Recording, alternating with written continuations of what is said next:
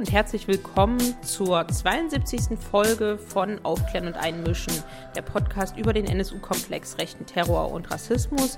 Und auch herzlich willkommen zur 21. Folge von Vor Ort gegen Rassismus, Antisemitismus und rechte Gewalt. Das ist die Podcast-Reihe, die wir seit über einem Jahr gemeinsam mit dem Verband der Beratungsstellen für Betroffene rassistischer, antisemitischer und rechter Gewalt machen und die ich gemeinsam mit Heike Kleffner moderiere. Hallo Heike. Hallo Caro und hallo an alle, die uns zum ersten Mal hören oder uns wieder zuhören.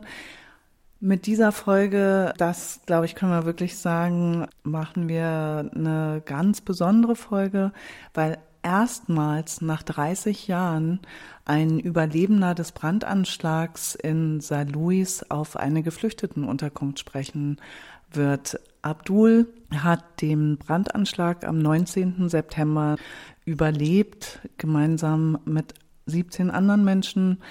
Und ein Mensch ist bei diesem rassistischen Brandanschlag gestorben, Samuel Kofi Jeboa. Und wir widmen den gesamten Podcast dem Mord an Samuel Kofi Jeboa, den 18 Überlebenden dieses Brandanschlags. Dazu haben wir drei Kapitel für euch aufgenommen. Wir sprechen also im ersten Kapitel mit Abdul, der den Brandanschlag überlebt hat, der mit uns auch seine Erinnerungen an Samuel Jeboa teilt. Wir sprechen dann mit äh, seiner Anwältin Christine Pietschik und im dritten Kapitel sprechen wir mit Ursel. Sie ist antirassistische Aktivistin aus dem Saarland.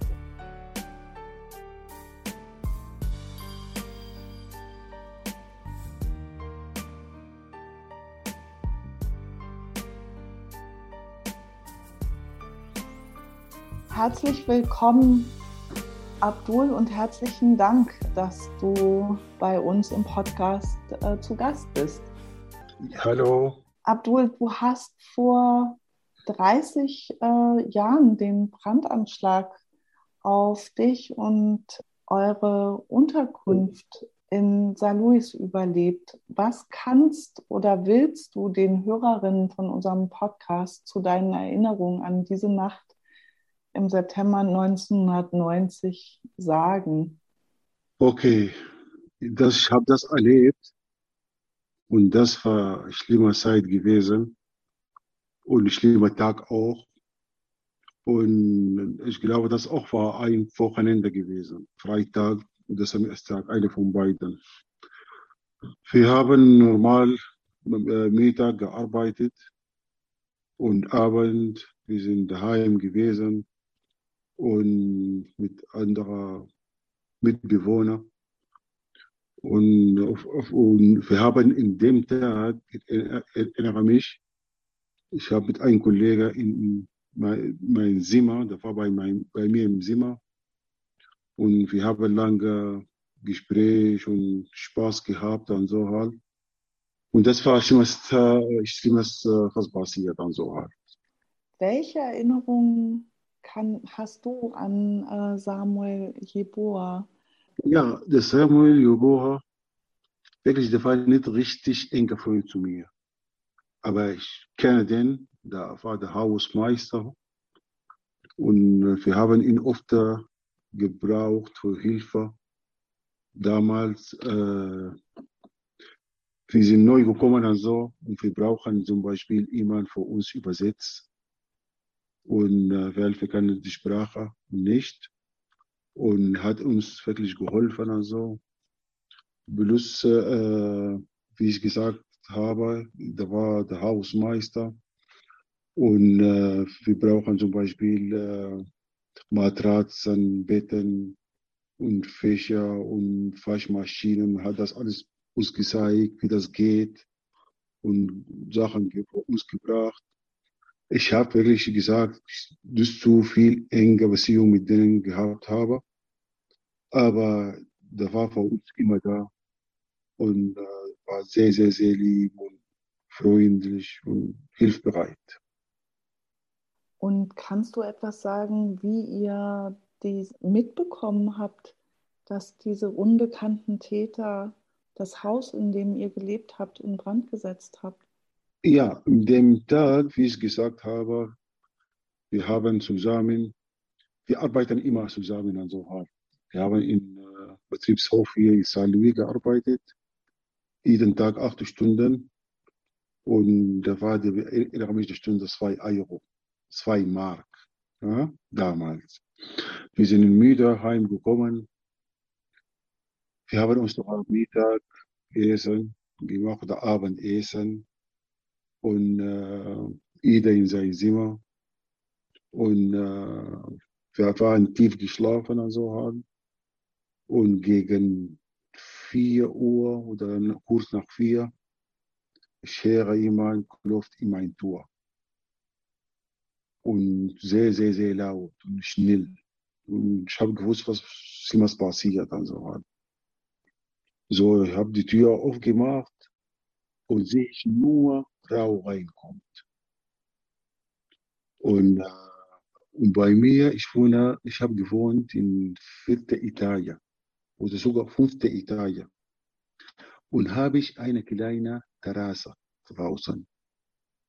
In dieser Terrasse es gibt ein Rettungsleiter. Und äh, ich wollte am Anfang von 50 Stück ohne äh, springen und so halt. Weil ich habe Angst gehabt und Rauch kommt und die Treppe alles Feuer. Und dem Abend, ich erinnere mich, ich war nackt. Ich habe nur Unterhose gehabt. Und war eine Nachbarin, die Italienerin, die war ein, aus Italien.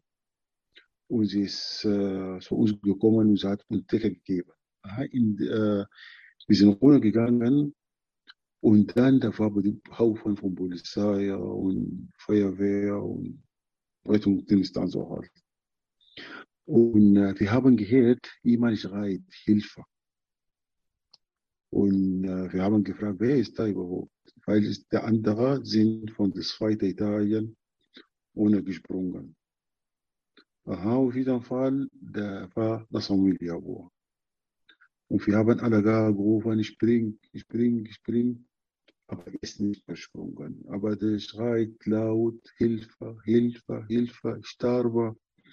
Und hat auf Englisch das gesagt, also halt. I'm dying, please, please, helfen. Aha, auf jeden Fall, die Rettungsdienst ist hochgegangen, also haben den geholt, ja. Aber war sehr, sehr, sehr, sehr schlecht ausgesehen. Äh, und sie haben den direkt im DAK Krankenhaus geholt und wir, sie haben uns in ein Haus gebracht. Nach zwei Stunden, wir sind ins Krankenhaus gegangen und ich bin ehrlich nicht reingegangen. Aber der andere sind alle da, ist, rein, ist, ist, ist äh, bei ihnen Zimmer Besuchern gegangen und sie sind gekommen und haben gesagt, das sieht sehr schlecht aus. Nach einer Stunde, wir haben gehört, ist gestorben.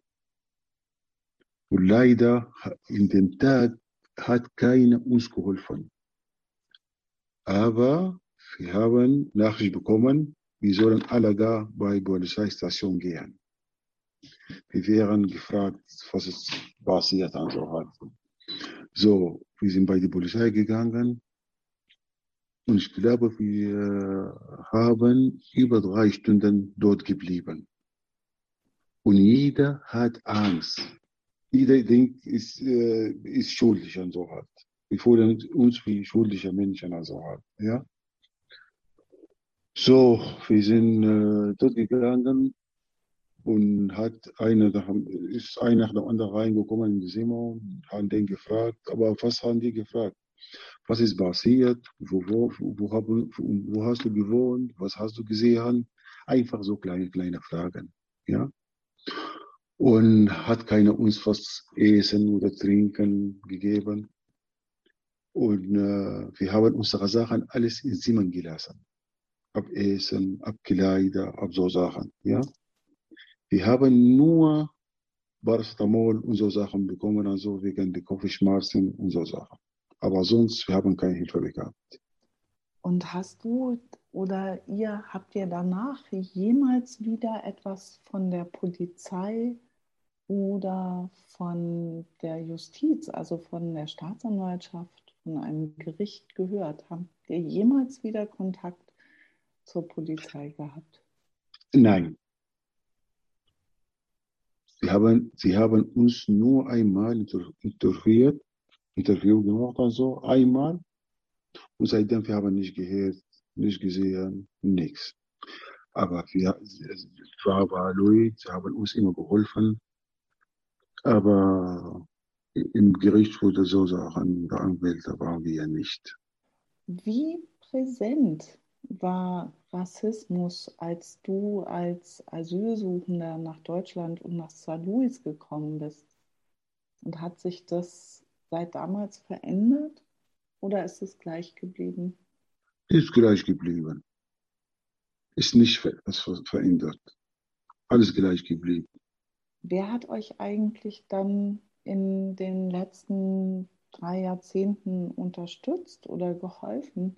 Und was ist mit den anderen Überlebenden passiert?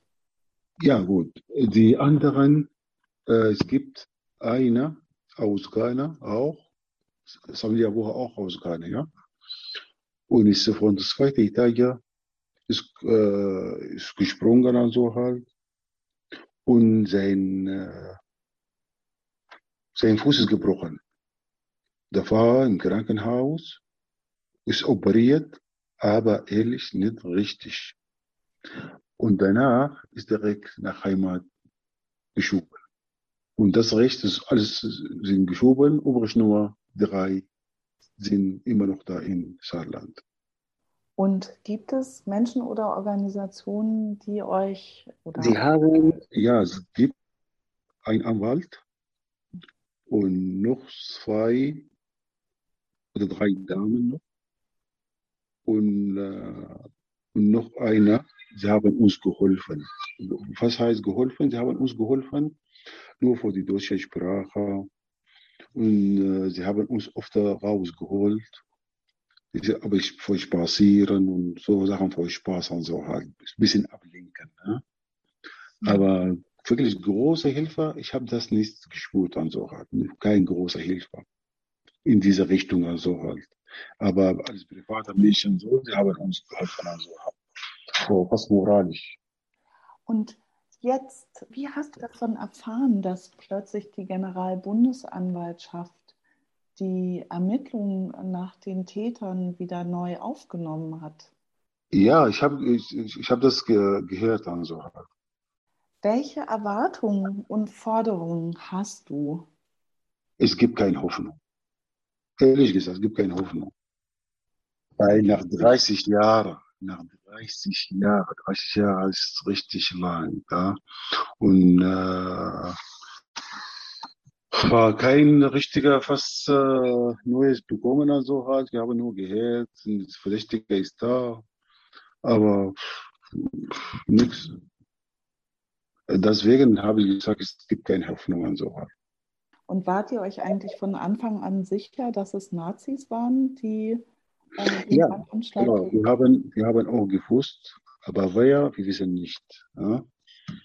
Und äh, es gibt viele Leute, wirklich, sie sind verletzt in, dem, in die Sachen also halt, ab körperlich, ab moralisch, ab psychisch. Ja? Und nach 30 Jahren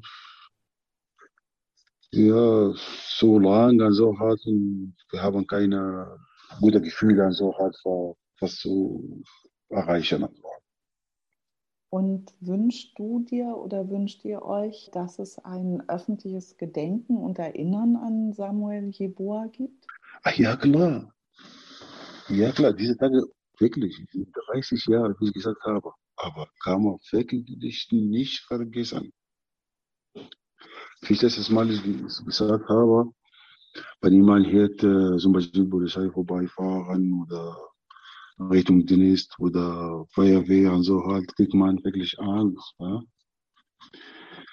Aber äh, wir haben auch, wir haben auch Probleme bekommen. Also seitdem ich habe auch äh, trage ich Tag und Nacht Brille und so. Früher habe ich nie Probleme mit Augen und so.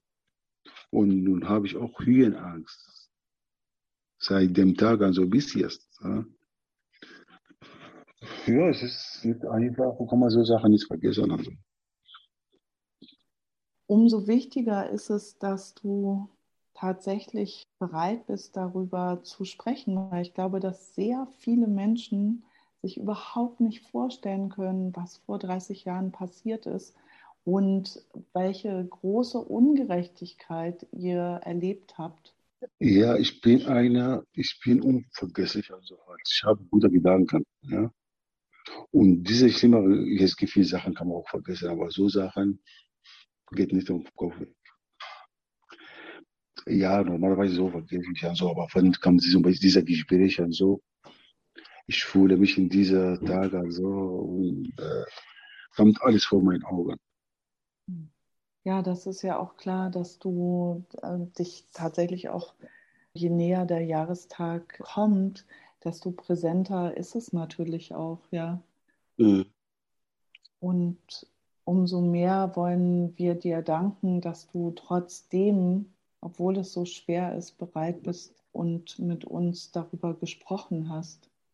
Bitte, bitte. Und wir wünschen dir wirklich ähm, dir und den anderen Überlebenden alles Gute und sehr viel Kraft.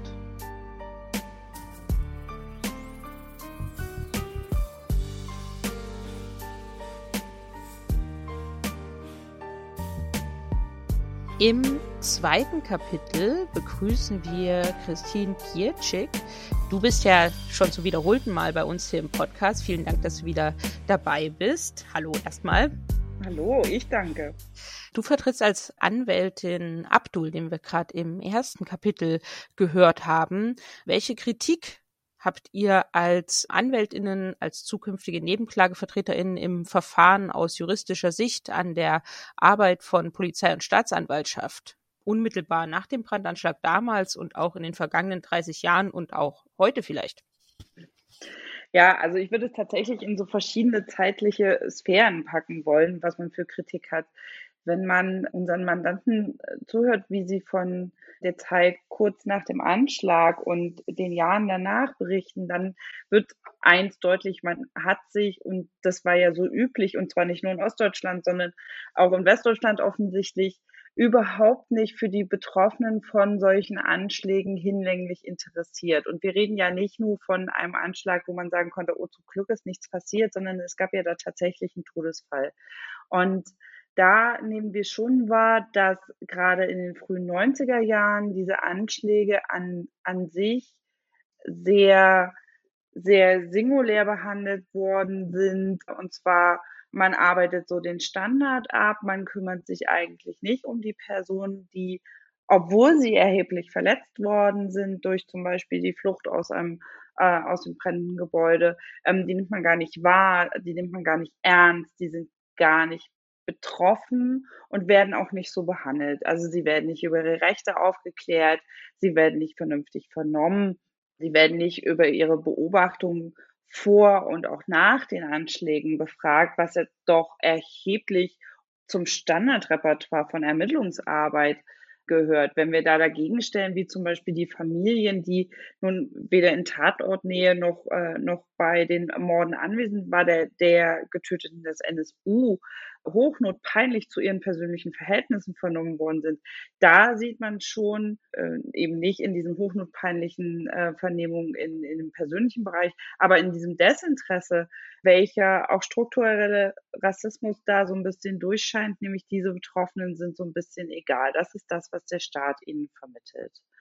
Und das dann damals, nun kann man das natürlich auf fehlende Ermittlungsmethoden, die man damals nicht hatte, die DNA-Analyse war nicht so gut, etc. pp. schieben. Aber dieses gehörige Desinteresse an diesen Fällen, die vermutlich auch ein bisschen was mit Standortschutz zu tun hatten. Also es kann nicht sein, was nicht sein darf. Wir dürfen hier keine ähm, rassistisch motivierten Tötungsdelikte und Tötungsanschläge haben, hat natürlich dazu beigetragen, dass diese Taten unmittelbar danach nicht aufgeklärt worden sind.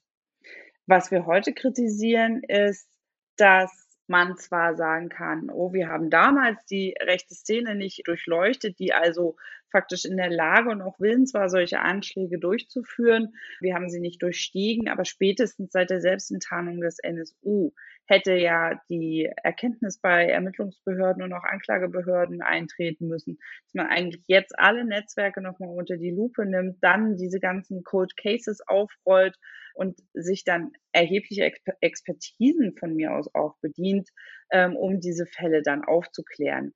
Jetzt ist es eher so, dass wir in diesem konkreten Fall die Erfahrung machen, dass auch jetzt noch unsere Mandantin nicht ernst genommen werden. Also wir haben bis heute keine Akteneinsicht.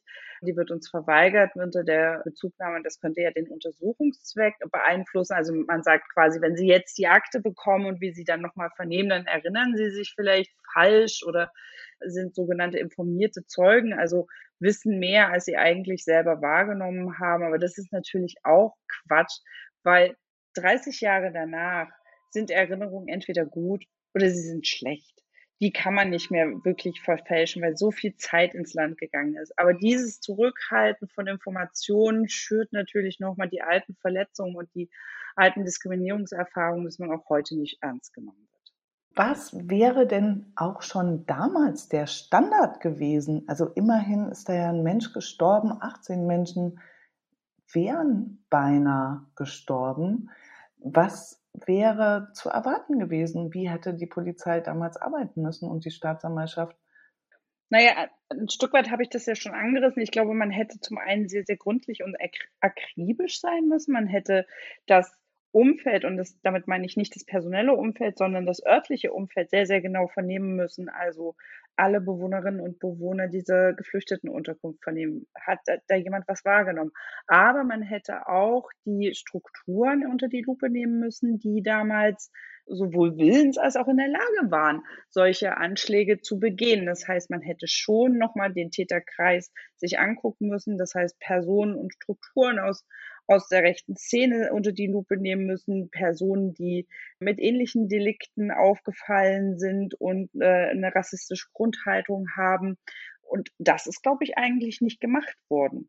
Also wenn man sich die antifaschistische Recherche und die Recherche antirassistischer Gruppen anschaut aus dem Saarland, dann ist ja jetzt 30 Jahre danach bei genau den Neonazis durchsucht wurden, die damals schon von antifaschistischen Gruppen und Rechercheuren als mutmaßliche Täter benannt wurden. Ist es, also was für Erklärungen gibt es für sowas? Also die Erklärung ist eigentlich, glaube ich, ganz einfach und das sehen wir ja nicht nur in diesem Fall, sondern wir sehen es ja in ganz, ganz vielen Fällen bei Verfahren, die die äh, Bundesanwaltschaft übernommen hat, antifaschistische und investigative Recherche hat einfach mehr Ahnung als Sicherheitsbehörden. Also dann ist es egal, ob wir den Verfassungsschutz nennen oder das Landeskriminalamt oder das Bundeskriminalamt. Sie durchdringen halt Strukturen sehr viel analytischer, besser und umfassender. Diese Recherche wird in der Regel veröffentlicht. Also das wird nicht im kleinen Kreis kommuniziert, sondern es wird veröffentlicht und man nimmt es halt nicht ernst.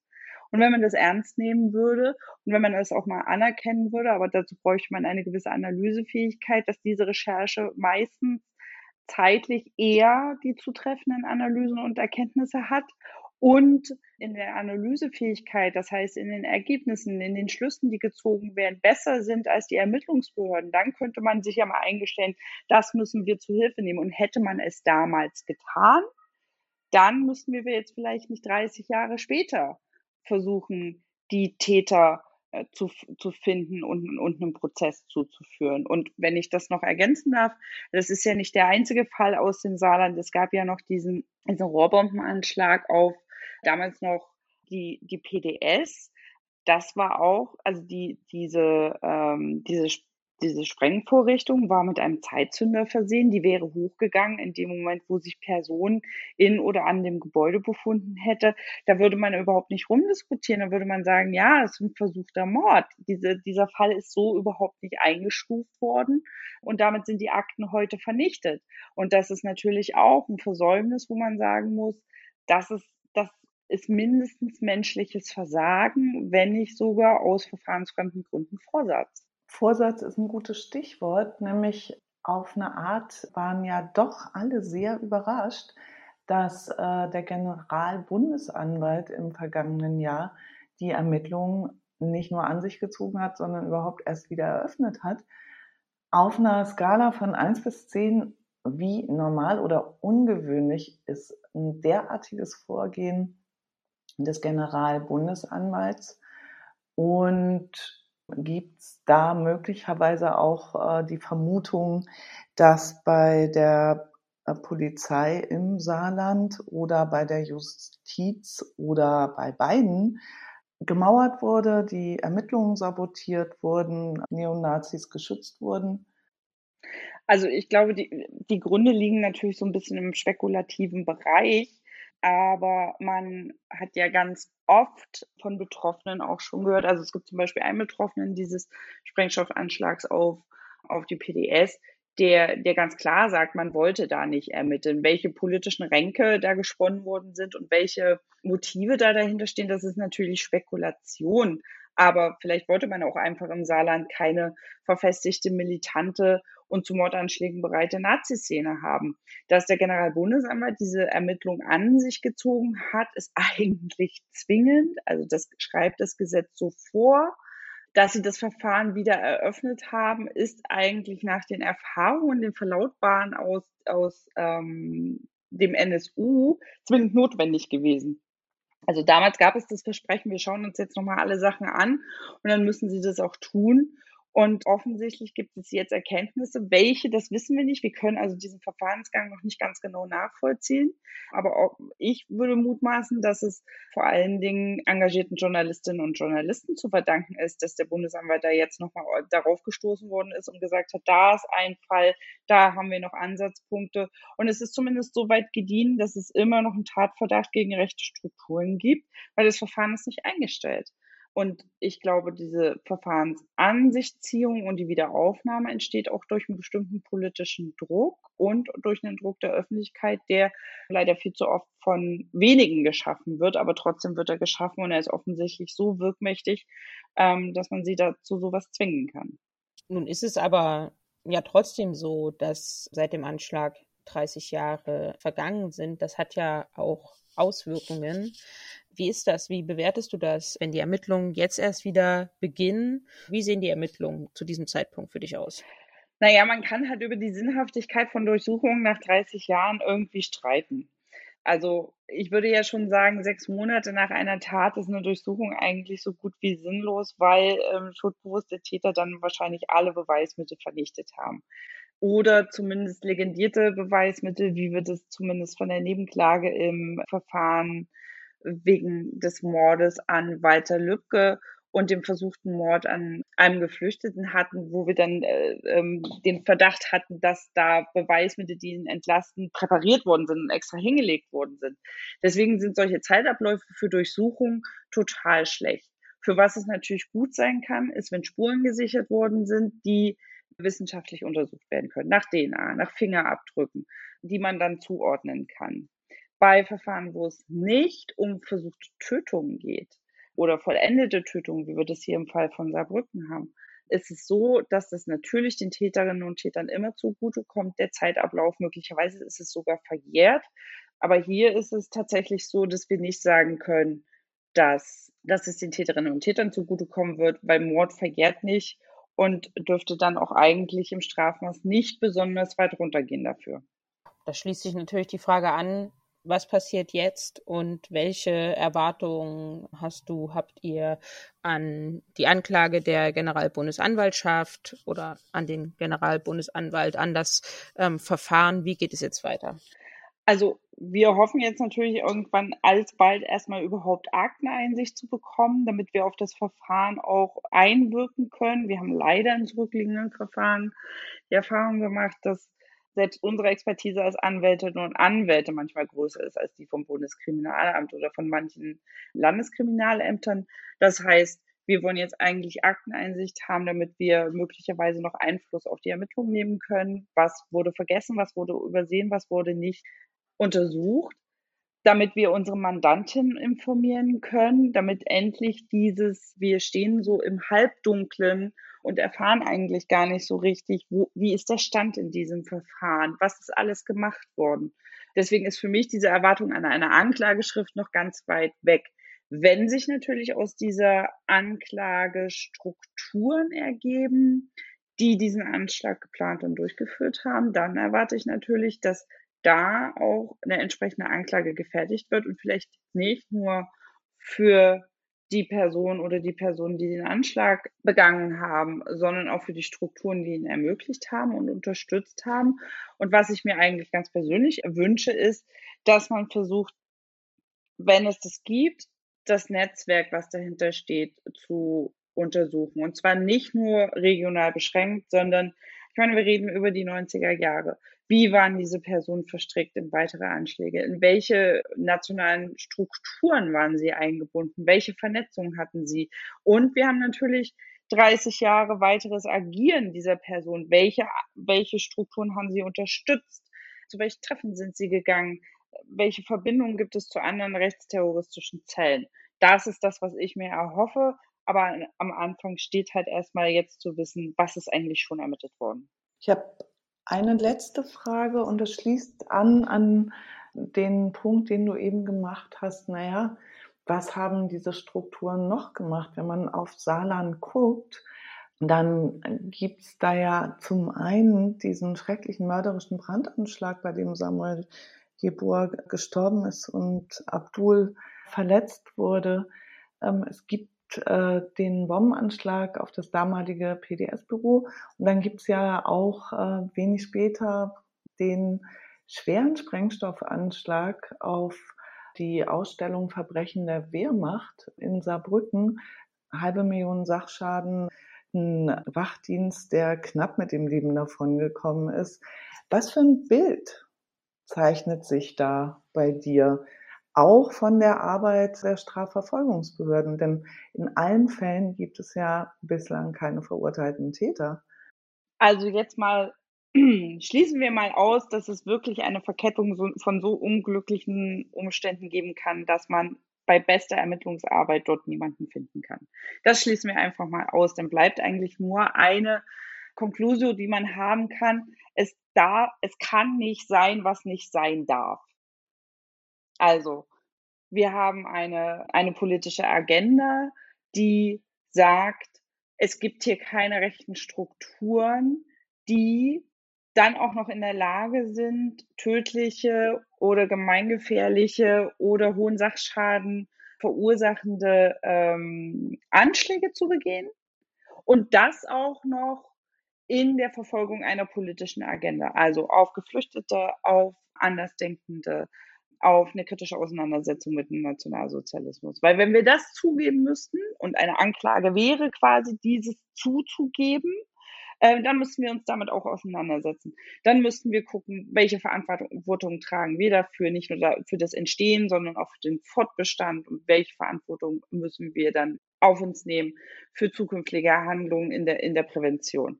Und da habe ich halt einfach das Gefühl, dass man da lieber auf diese Verfahren den Deckel drauf gemacht hat, um sich diesen ganzen Fragen nicht zu stellen.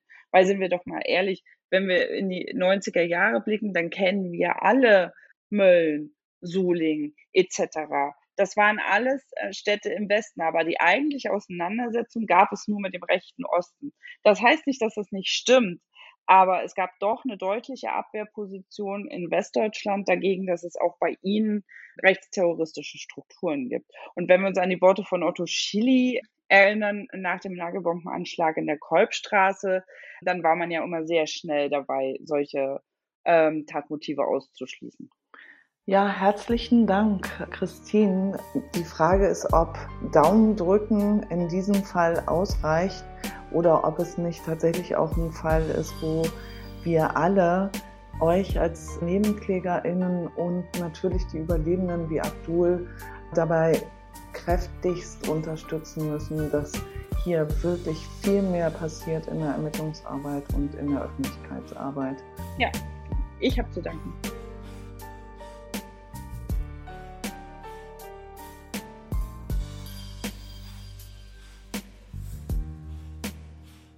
In Kapitel 3 vom Podcast sprechen wir mit Ursel vom Saarländischen Flüchtlingsrat über die konkrete Solidarität nach dem Brandanschlag 1991 den Kampf um das Gedenken an Samuel Jeboa und den Kampf um die Aufklärung von Neonazi-Gewalt im Saarland. Ursel, herzlich willkommen. Danke für die Einladung.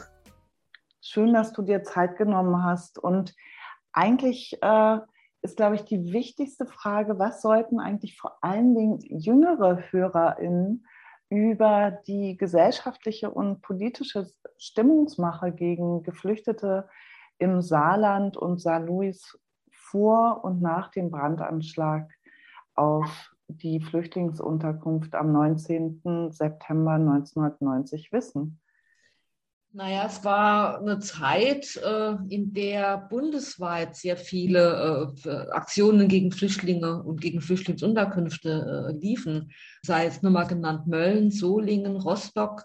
Das sind so ein paar Stichworte, wo man dann, wir zumindest aus meiner Generation wissen, was damit gemeint ist. Junge Leute wissen es nicht, aber es war wirklich so, dass durch die ganze Republik Flüchtlingsunterkünfte angegriffen wurden. Es verging eigentlich kein Tag, an dem auch nicht ein Flüchtling angegriffen und zusammengeschlagen wurde. Es gab auch nicht wenige, die äh, gestorben sind durch diese Angriffe. Und 1991 war es dann so, dass in Saarlouis halt eine Flüchtlingsunterkunft gebrannt hat und dabei ist dann der Samuel Jeboa, 27 Jahre alt aus Ghana, ist dabei verbrannt. Und zeitgleich zu diesen ganzen Angriffen gab es halt auch diese unsägliche Asyldebatte. Es ging um die Abschaffung des Grundrechts auf Asyl, so wie sie bis dahin bestanden hat. Das ging dann 1993, ging das dann auch durch, sodass das tatsächlich verabschiedet wurde, damals noch in Bonn. Es gab da auch äh, viele Proteste dagegen. Und auch in Bonn selber äh, gab es große Demonstrationen dagegen, aber man hat es dann durchgezogen und hat sich im Grunde auch von den Rechten vor sich hertreiben lassen. Schäuble hat damals ganz klar gesagt, man muss der Angst vor Wohlstandsverlust in der deutschen Bevölkerung gerecht werden. Und nach diesem schrecklichen Brandanschlag auf, und wir haben das ja von Abdul schon gehört in dem Gespräch eben. Wie habt ihr auf den Brandanschlag reagiert? Ihr habt ja damals Demonstrationen und auch ganz konkrete Unterstützung organisiert. Wie sah das aus? Also in Saloy war dann direkt später, ein, zwei Tage später, war da eine Demo mit äh, über 300 Leuten, was für Saloy nicht wenig ist innerhalb dieser kurzen Zeit. In Saarbrücken war eine große Demo mit über 3000 Leuten kurz später.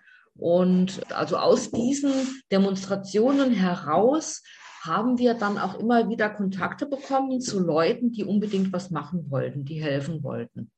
Organisiert wurden die Demonstrationen damals von Antifaschisten, Antifaschistinnen. Die Antifa, die es heute gibt, die gab es damals noch nicht, aber es gab halt schon Leute, die in dem Bereich aktiv waren. Es gab ein Bündnis gegen den Krieg gegen den Irak. Dieses Bündnis war sehr stark beteiligt an der Mobilisierung und ähm, es waren auch, also die Grünen waren beteiligt, es waren Jugendorganisationen beteiligt, ja, VVN, DKP, die waren so, was es halt im Saarland gab, auch an Parteien, an Linken, die haben sich da alle mit eingebracht in diese Mobilisierung. Und es entstanden nach, also nicht nur jetzt nach dem Brandanschlag, sondern auch aufgrund dessen, dass wir wirklich häufig mitbekommen haben, dass Flüchtlinge angegriffen wurden, auch auf der Straße entstanden Telefonketten so, wenn wir mitbekommen haben, das sind Nazis irgendwo ähm, unterwegs, wollen zu einem Flüchtlingsheim, dann haben wir Telefonketten mobilisiert, sind da hingefahren und haben dann die Flüchtlingsheime auch beschützt, haben Kontakt aufgenommen zu Flüchtlingen damals. Wir hatten ein antifaschistisches Notruftelefon gegründet, mit dem wir ähm, angeboten haben, auch Hilfe zu leisten. Es war jede Nacht und am Wochenende rund um die Uhr besetzt.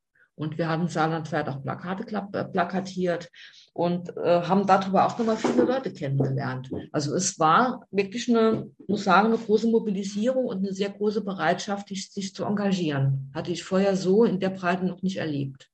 Nach so einem schweren Anschlag habt ihr es geschafft, dass die Überlebenden so wie Abdul dann nicht alleine dastanden? Jein, also nicht genug. Ich würde sagen, es gab damals einen Freundeskreis, der nannte sich Freundeskreis Gutenbergstraße. Gutenbergstraße war ein Gebäude, in das die äh, Überlebenden gebracht wurden, in dem sie dann gewohnt haben. Und da gab es halt Leute, die regelmäßig dahin sind. Das waren Leute aus Saarlouis, aus der Umgebung von Saarlouis. Die haben sich Mühe gegeben, wirklich den Leuten zu helfen. Ich war ein paar Mal da gewesen. Es gab, ich kann mich erinnern an einen Mann, der weg wollte aus Deutschland, der Geld, für den haben wir dann Geld gesammelt, dass er weg konnte. Der wollte in die USA und ähm, Ansonsten waren das nur wenige, die da längerfristig dran geblieben sind. Und ich weiß heute von zwei Leuten, die bis heute immer noch Kontakt zu Überlebenden haben, über die ich dann selber auch noch mal Kontakt bekommen habe. Aber ich denke, heute, wenn ich heute äh, rückwirkend überlege, denke ich, dass man mehr tun muss, dass man die Leute mehr unterstützen muss, dass man ihnen auch mehr im Verhältnis zu Behörden, zur Polizei, zur Stadtgesellschaft einfach mehr helfen muss. Das war zu wenig. Ja, nun liegt der Brandanschlag 30 Jahre zurück und die Stadt hat sich über diese Jahrzehnte gegen ein öffentliches Gedenken an Samuel Jeboa gewehrt und auch viele Aktionen äh, kriminalisiert. Wie sah das konkret aus und auch die Jahre, bevor die Ermittlungen wieder aufgenommen worden sind? Also es wurde von Anfang an auch kein, äh, keine, äh, keine Sonderkommission gegründet, ja, zum Beispiel. Hätte eigentlich sein müssen. Die wurde gegründet, nachdem kurz später ein Nagelbombenanschlag in einem Ort, Ortsteil von Saarlouis, versucht wurde. Wenn der geklappt hätte, hätte es viele Tote gegeben. Da war eine Nagelbombe im Treppenhaus versteckt und das hätte das ganze Haus zerrissen und hätte viele Menschen getroffen. Und danach erst gab es eine Sonderkommission. Vorher gab es gar keine Sonderkommission. Die haben von Anfang an, haben sie das eigentlich abgestritten, bezweifelt, dass es überhaupt irgendwas von Nazis sein kann. Und das ist auch überhaupt nicht zu verstehen rückwirkend. Das Treppenhaus muss, also das haben alle erzählt, das hat auch ein Feuerwehrmann, erzählt, der damals vor Ort war. Das Treppenhaus hat total nach Benzin gestunken. Also die, von oben nach unten, alle, alle, äh, alle äh, Etagen war das Treppenhaus äh, mit Benzin übergossen. Und das macht ja keiner der Bewohner und das macht auch keiner, der den nicht an, anhaben will. Und wer sollte ihnen schon etwas anhaben? Also einfach so Menschen aus Saarlouis war einfach nicht so. Die Situation war auch nicht so. Also die hatten da keine Probleme mit der Umgebung, mit den Menschen in der Umgebung. Die haben sich eigentlich auch verstanden mit, mit Menschen, die da, mit, den, mit der Nachbarschaft. Also das äh, haben auch betroffene Überlebende erzählt, dass es da überhaupt keine Probleme gab und dass es darum auch keinen Grund gab, anzunehmen, dass da irgendwas anderes passiert ist, als dass es Nazis waren, die denen schaden wollten. Es gab von Anfang an immer zu bestimmten Daten Gedenkaktionen. Es gab schon fünf Jahre nach dem Mord an Samuel Jeboa in Saarlouis antifaschistische Aktionstage, die auch äh, anlässlich dieses Mordes passiert, äh, äh, organisiert wurden.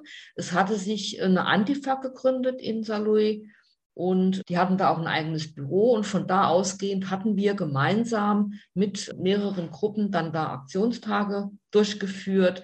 Was wichtig ist, äh, ich kann mich da sehr gut erinnern, dass es äh, eine Gegenmobilisierung von Nazis gab, wo durchaus auch namhafte Nazis aus dem Bundesgebiet beteiligt waren und nach Saarlouis kamen. Also es gab in Saarlouis tatsächlich eine starke rechtsradikale neonazistische Szene, die die Stadt immer geleugnet hat.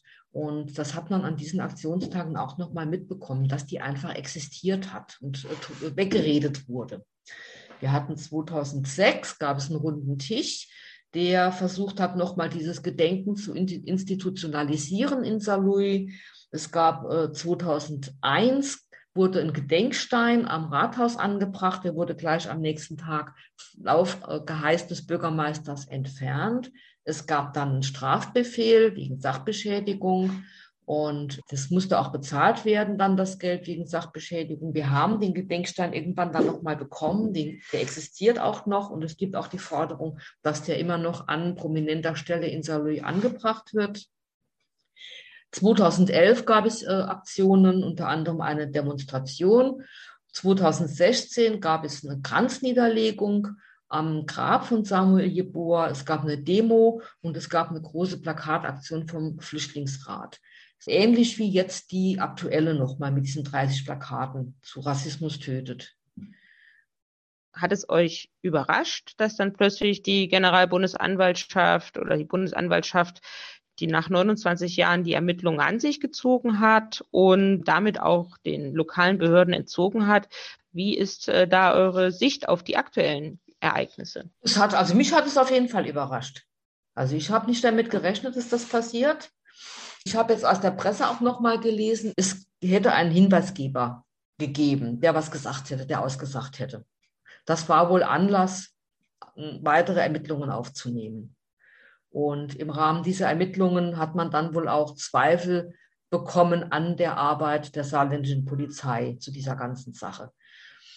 Und dafür braucht man jetzt auch keine Kristallkugel, um da drauf zu kommen, dass da die Arbeit nicht in Ordnung war, was die da gemacht haben. Und äh, insofern sind wir froh, dass das jetzt passiert, dass da jetzt weiter ermittelt wird, nochmal neu.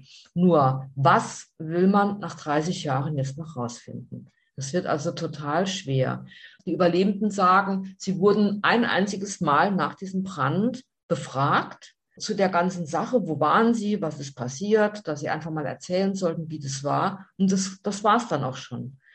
Und das ist ja viel zu wenig. Also man hat wirklich nicht ernsthaft ermittelt. Man hätte viel mehr ermitteln müssen.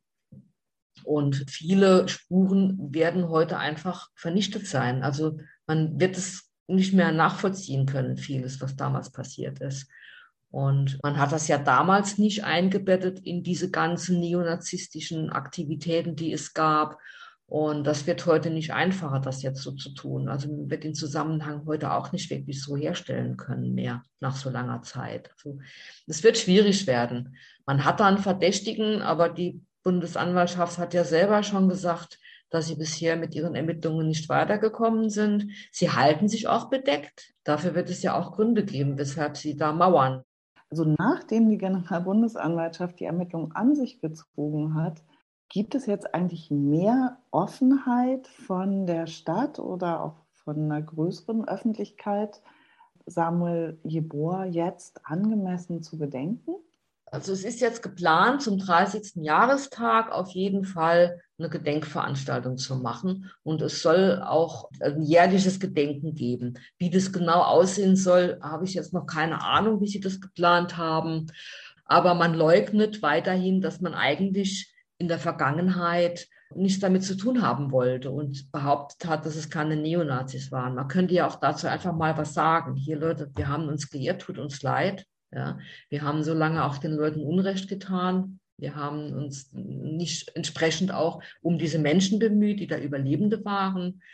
Das alles passiert halt nicht oder mit dem Gedenken werden jetzt Gruppen, gesellschaftliche Kräfte angesprochen und einbezogen, die da nie mit Gedenken zu tun hatten bisher. Und die, die dieses Gedenken die ganze Zeit aufrechterhalten haben, die bleiben da jetzt außen vor. Also die werden eher dann so wie die Feinde behandelt. Ja, mit denen hat man da eigentlich nichts am Hut. Also das ist schon auch nochmal seltsam, dass das so läuft. Ja, also anstatt auf genau die zuzugehen, die das jetzt jahrelang am Leben gehalten haben und eingefordert haben, um zu sagen, ja, eigentlich hattet ihr ja recht. Keine, keine Stimme in dieser Richtung, gar nichts dann schließe ich natürlich direkt die Frage an, was plant ihr denn und diejenigen, die dieses Gedenken über 30 Jahre aufrechterhalten haben, dieses Jahr zum 30. Jahrestag? Also wir hatten, wie gesagt, diese große Plakataktion gemacht mit einer Presseerklärung. Das sind äh, 30 Plakate, die 30 Tage lang hängen, zu 30 Jahren.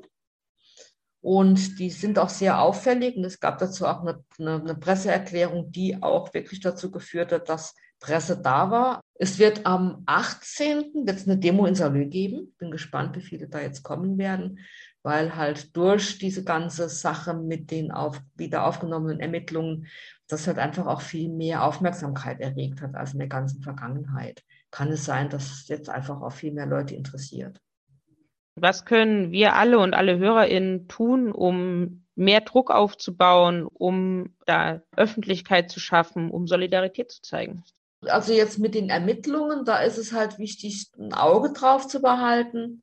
Und wir werden ganz sicher auch als Flüchtlingsrat da aufpassen und aufmerksam sein, wie das da weitergeht. Und auch andere werden, alle werden da aufmerksam sein, wie es da weitergeht. Da bin ich ganz sicher.